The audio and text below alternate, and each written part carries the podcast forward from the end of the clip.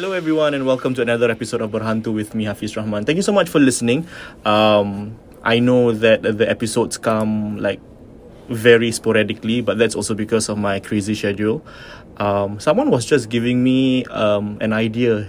This person said, "Hey, why don't you edit the opening and the um, ending credit song because it just sounds very upbeat and very like you know um, ethnic so when you start off your ghost story with a like when you start your ghost story it, it doesn't gel.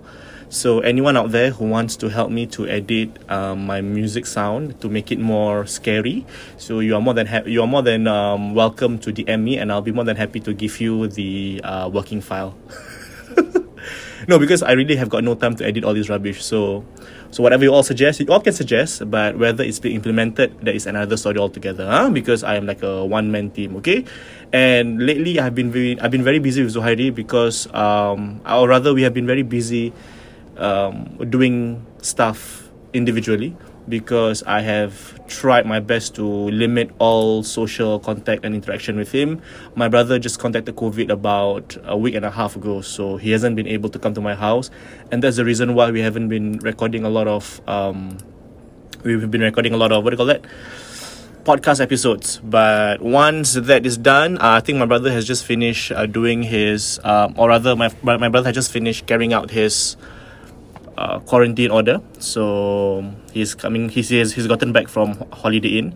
So anytime now, uh, we will be able to do a recording, and then I'll be more than happy to share with you guys. Um, more funny funny content alright anyways today is not about funny content today is about scary content so i want to share with you okay a story that i actually um got from a primary school friend. So this primary school friend, uh, this guy, he actually DM'd me to meet out for dinner, and I was more than happy to oblige, because it's been a long time since I saw him.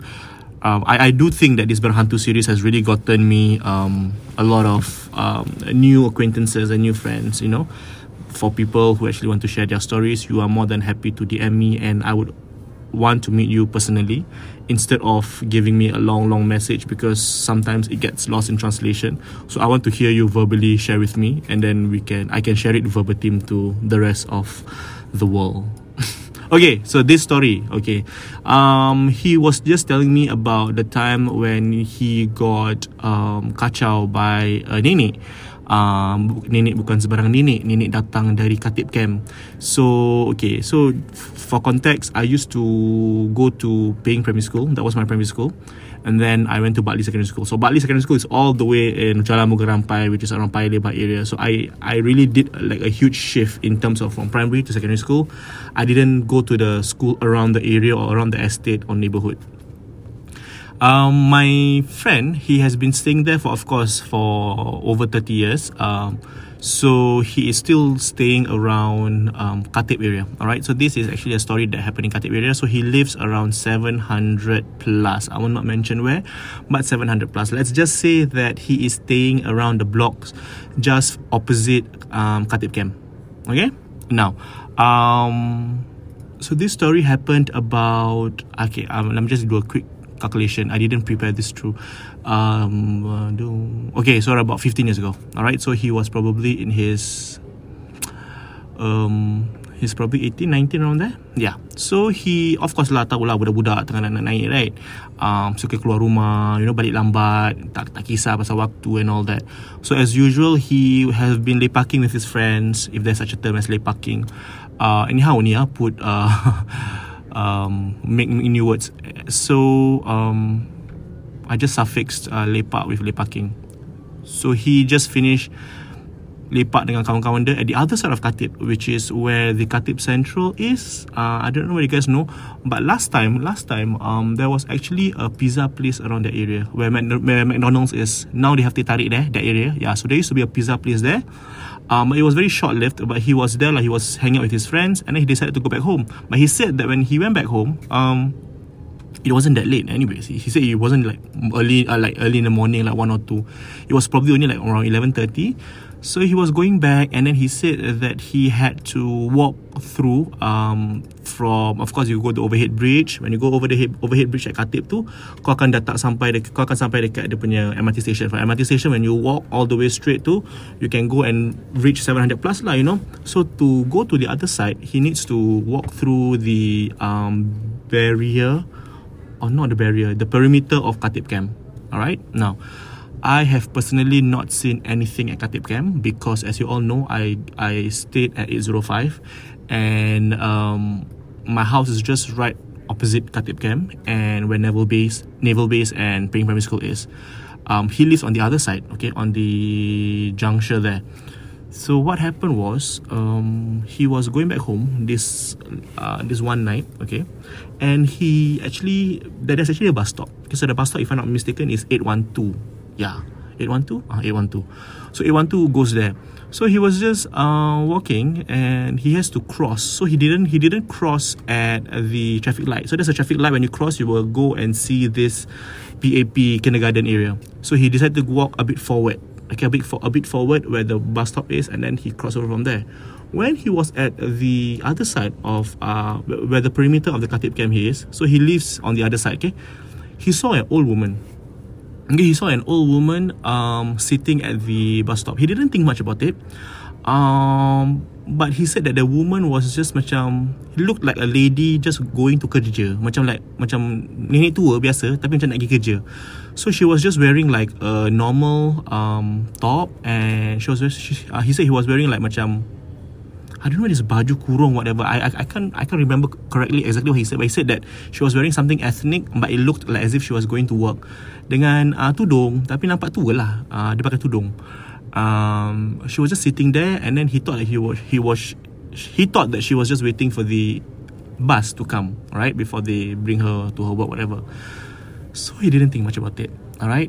And then when he so he had to walk he had to walk past the um, bus stop lah, you know. And being the guy that he is, he decided to walk at the back. You know, he didn't go in front of the of the nenek lah. He went to the back. So when as he was walking at the back, when he was uh, macam badan dia macam oh, move past uh, the nenek, he heard the nenek call out to him, nak, nak. So of course, like I mean, it's not that late at night. It's 11:30. But he said that that area malam pukul 10 je dah senyap gila tau. Means at 10 o'clock it's very quiet and it's like there really is nothing there. Okay, there's there's no one there. There's very little action. It's not that busy. The the busiest side is when you go to the MRT side. But once you go and trickle down to the housing area, it's very quiet at night. It's a, basically it's a very quiet estate, and I can vouch for it lah. Um, then dengan nenek ni tanya panggil dia nak nak. So when he he actually like stop and then he actually went to the other side of the bus stop. You know, so he said, yeah. Cakap, uh, boleh minta singgit? He, she said that. She asked him, boleh minta singgit? And he being like a young a young boy. So he said, uh, sorry, tak ada ni. Because he really said, I really didn't have any money with me lah, you know. So he said, oh, uh, pasal nenek nak naik bus tapi tak ada duit. So the nenek said like, can I borrow one dollar from you because I want to take the bus but I got no money. So he said, oh sorry nek, sorry nek. Um, tak ada duit lah, you know, maaf. He said, I'm so sorry, I don't have any money. So nenek tu cakap, oh okay lah, tak apa, terima kasih. Then the guy, my my, my friend said sama-sama. So when when my guy actually so after he said sama-sama tu he just turn and then he cross the the the the road he did he said i cross for like about maybe 4 seconds one, two, three, four. when i turned to look at her she wasn't there so he said eh there is no way she can run that fast because to the left and to the right is like an empty road so meaning you can see a woman walking or running whatever and there wasn't any bus that picked her up So I remember it was very quiet. There wasn't any bus. Dah, dah, dah, tak ada bus lah. You know, even though 812, like, the service is until like 12.31 a.m. in the morning, but there wasn't any bus then. So he got freaked out. He got freaked out. He ran back home. So when he ran back home, um, he ketuk pintu lah. He didn't bring his his keys. Ketuk pintu.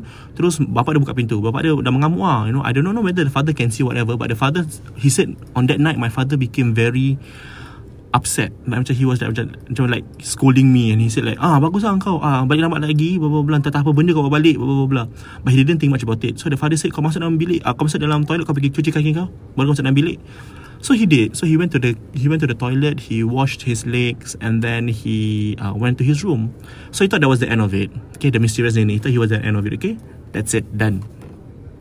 That very night, he had this dream. Okay, so let's just say that um, the dream came to him for three nights, and then something happened. Okay, so he said the dream always come at the same timing when because he said when I wake up it's like 3:30 in the morning.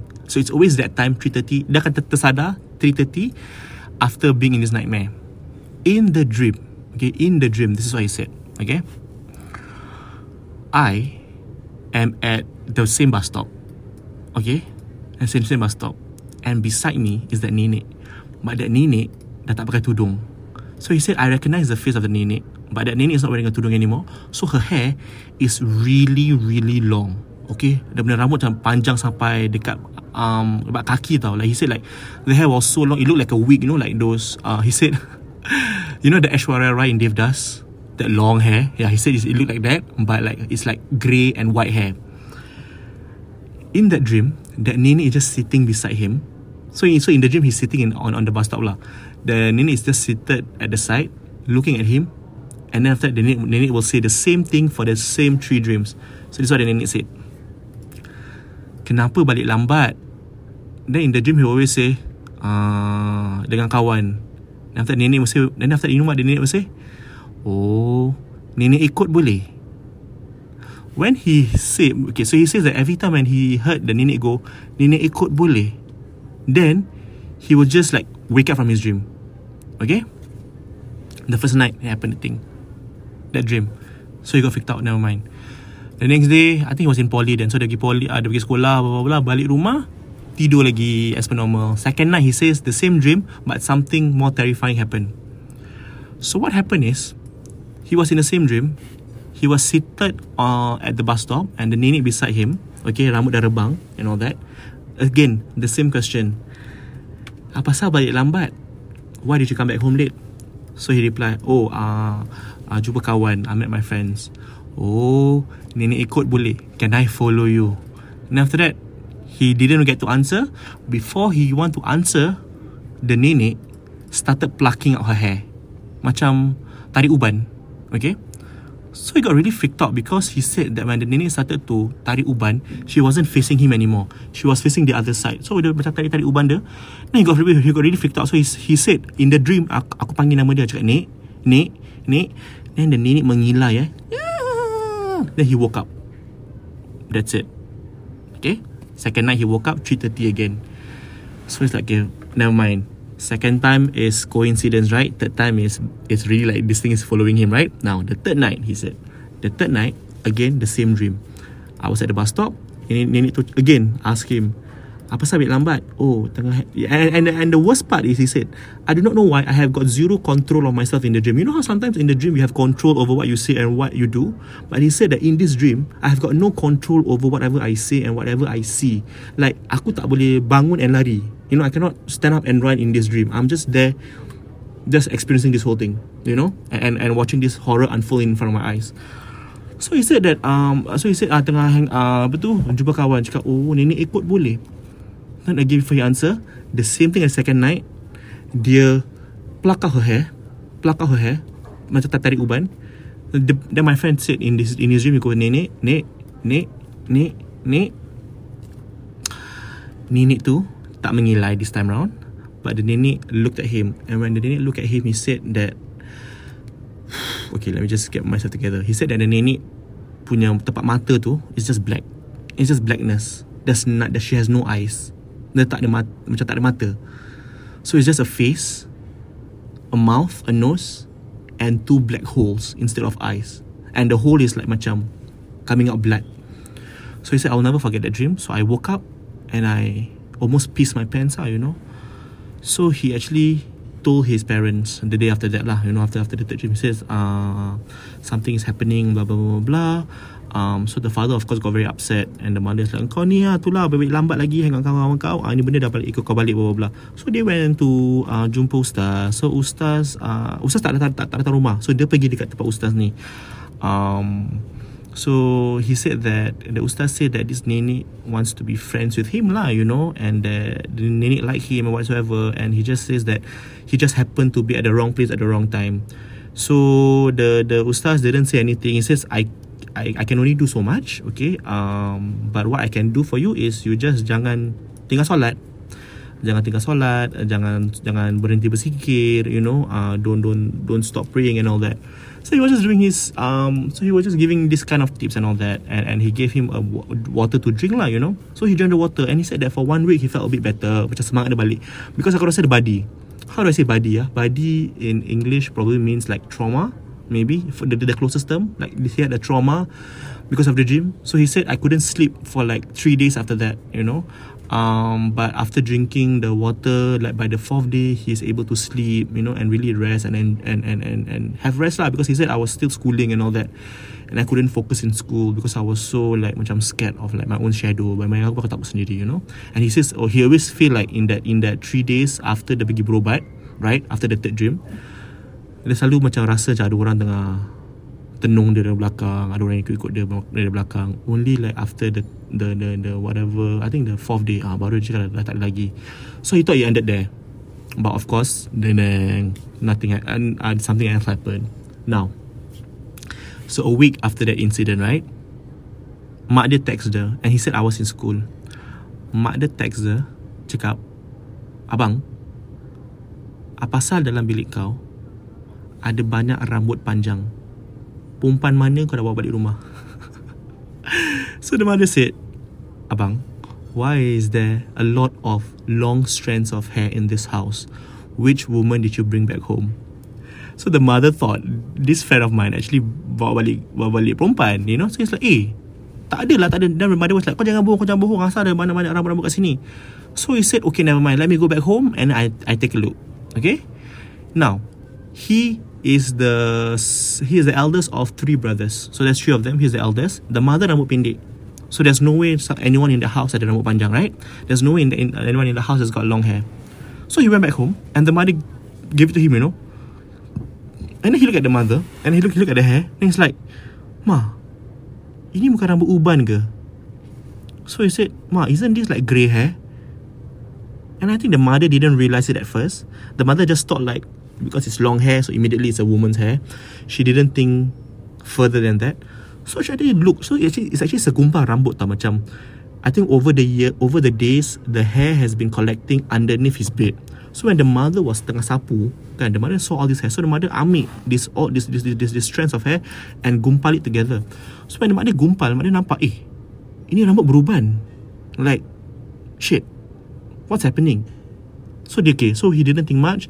The mother kept it from the father Okay? So he said dah dah dah dah Jangan, jangan bilang baba Ah, takut, takut, takut, takut, takut nanti kepada baba mengamuk. Okay never mind. So don't, don't tell your father. Later scared your father Will be very upset and angry. So didn't think anything about it Okay? So the, the the mother took the hair Threw it away Alright? Now Remember he was supposed to I mean not supposed to You are supposed to like Pray five times a day right? So he said that Thank God for that incident. I didn't I didn't macam Aku dah tak macam lep, uh, tinggal-tinggalkan waktu. So macam masa waktu je aku solat. Waktu je aku solat okay? So this is what he said okay? On the same night that he was confronted by his mother from the grey strands of hair that long grey strands of hair inside his room dia solat isyak. Tapi dia solat lambat sikit lah. Pasal dia cakap aku tengah habiskan kerja sekolah then aku forgot that I supposed to do my isyak. So he said he did his isyak at around 10 o'clock. Now okay are you ready bila dia tengah rukuk so he was doing his his solat as per normal.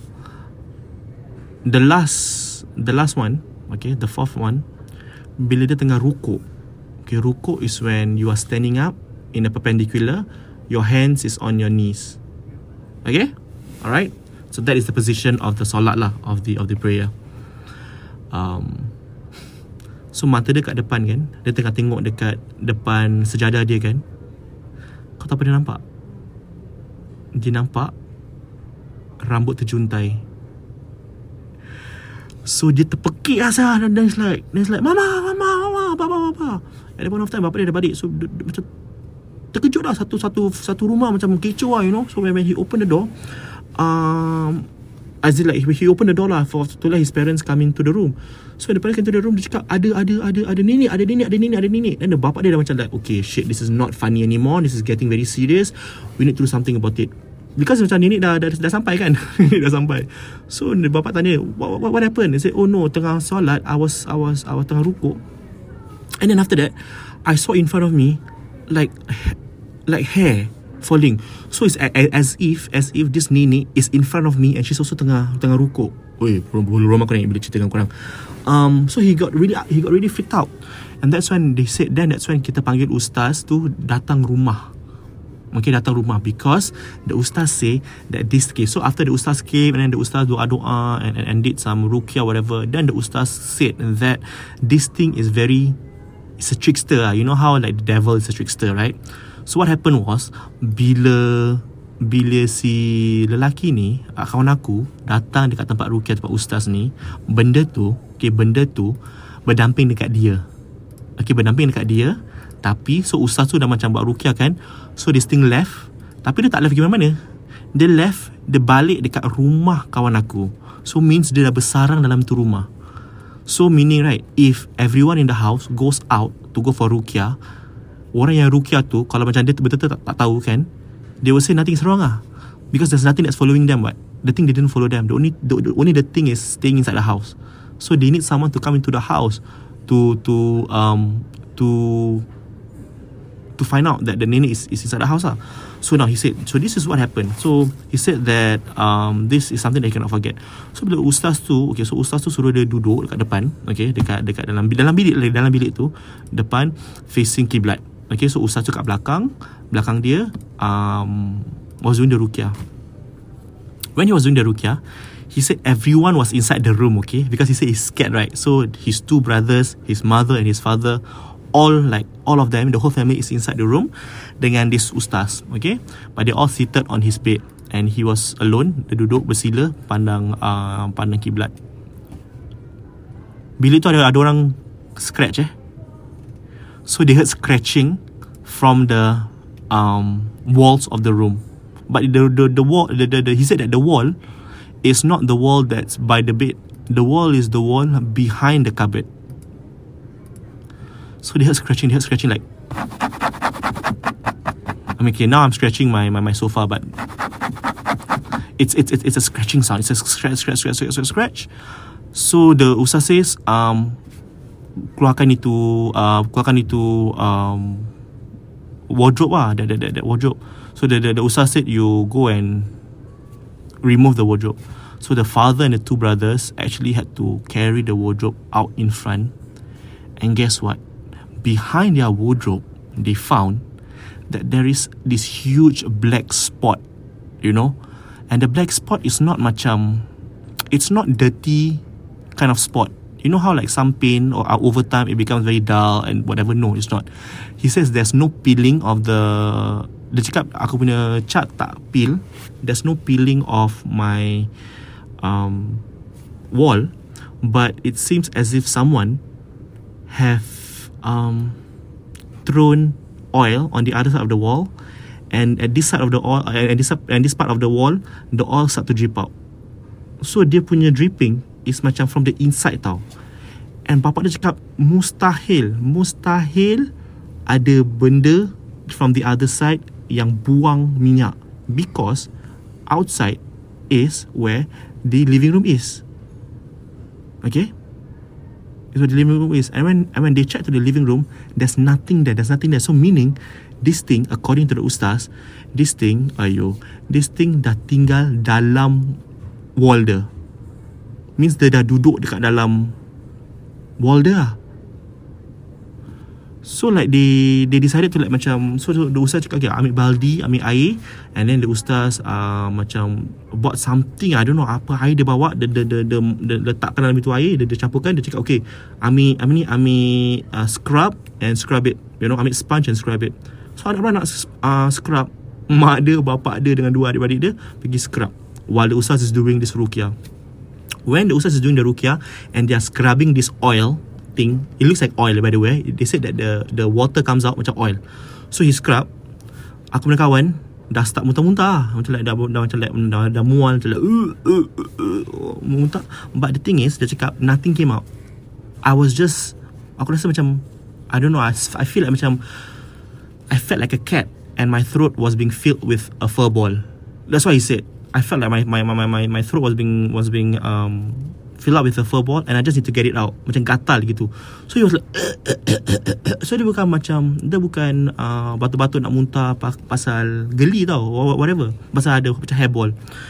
So whatever it is Anyways uh, So to cut things short Everything was okay after that And um, They managed to clean it. Okay when they managed to clean it The, the spot is still there lah Obviously Because it's like macam oil kan. So the spot is still there But they just left it. So they said Okay malam ni jangan tidur dalam bilik ni. Malam ni um, Tidur kat living room. So he said that in the room You mainkan Al-Baqarah lah Surah Al-Baqarah So they, they played that Surah Al-Baqarah Whatever And after that he said Nothing happened lah You know uh, But It's something that he will never forget and he is still living in that place. But I didn't go to his house lah for the interview. I went to meet him at North Point to have uh, dinner, and after that we just chatted over dinner. Um, but he said that this is something that kalau aku cakap orang mungkin tak akan percaya because these are the things that only happen in the movies, but there really is like an oil spot behind my wardrobe. And benda ni memang tinggal dekat dalam dinding aku. Uh, it's a nenek tua lah um, so he said that after that day he taubat and he tak balik rumah malam-malam lagi so he was like after that I, I don't go back home like late at night whenever I have to go back home I always get my parents to like open the door at least the door is open or like I'll, I'll go back home before 11 or something like that so it, it at least cut him for life like. Actually, anyways he's married now um he's married now but he lives around Yishun also but not around the area like. he lives around um 300 plus anyway so he was just telling me don't um yeah just try your best to educate people out there you know. Sometimes we leka you know. We like ah yeah there's nothing there's nothing there's nothing you know. Who's gonna bother me at night? Blah blah blah. But he he said like I was also like that you know. I was also like oh there's nothing that's gonna happen to me. Apa je lah. Takkanlah nak tak takutkan diri dengan benda ni. But actually benda-benda ni ada. And if you're at the wrong place at the wrong time you would see it you know. And he said that this nenek is just yalah he found him dekat luar Khatib camp. So for those of you who live around the area, good luck, have fun tonight. If your if your living room is facing the bus stop, you will know exactly what I'm talking about. good night and selamat. Um, thank you for listening to Berhantu. I'll try to post more content as we go along during the course of the week. Good night, everyone.